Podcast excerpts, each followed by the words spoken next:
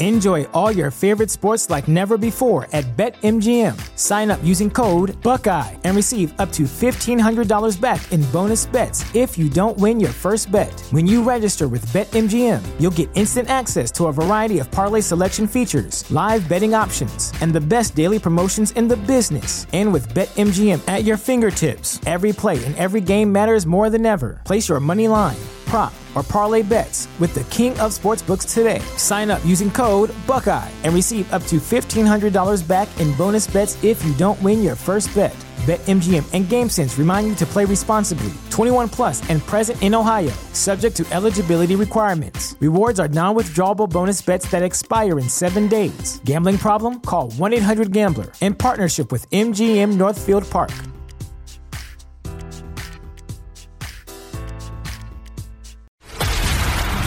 Is a News.com news flash.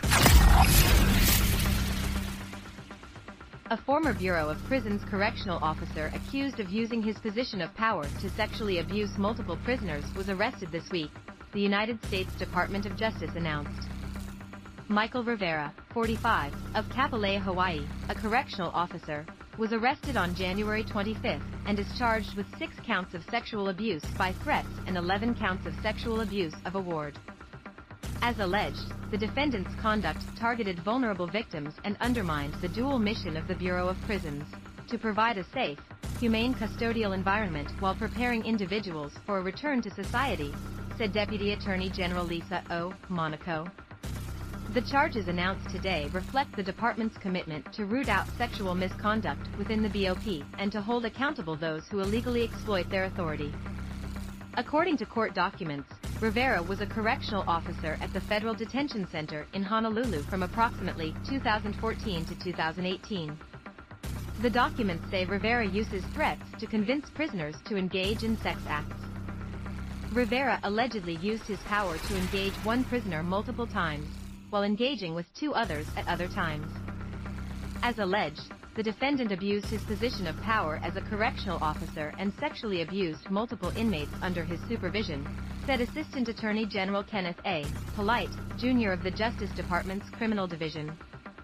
This case demonstrates that the Criminal Division will not hesitate to hold accountable any officer who preys upon vulnerable victims and violates the public's trust.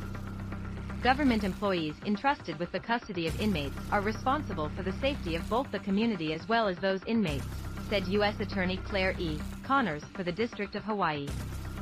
This prosecution holds a prison guard accountable for flagrantly and repeatedly violating the law, and thereby failing to meet this responsibility. Rivera faces up to 15 years in prison on each count of sexual abuse of a ward. The Inspector General's office condemned the alleged acts and reiterated its commitment to keeping such instances from happening in the future.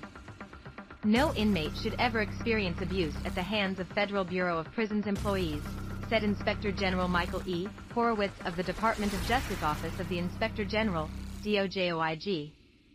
The Department of Justice Office of the Inspector General is committed to aggressively investigating allegations of abuse, including sexual abuse, across the BOP.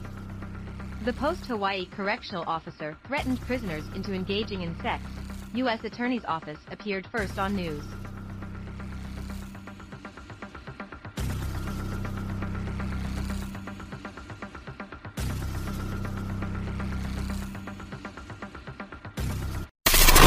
Knowledge. Knowledge. Unfiltered. Unfiltered. News.com. News.com.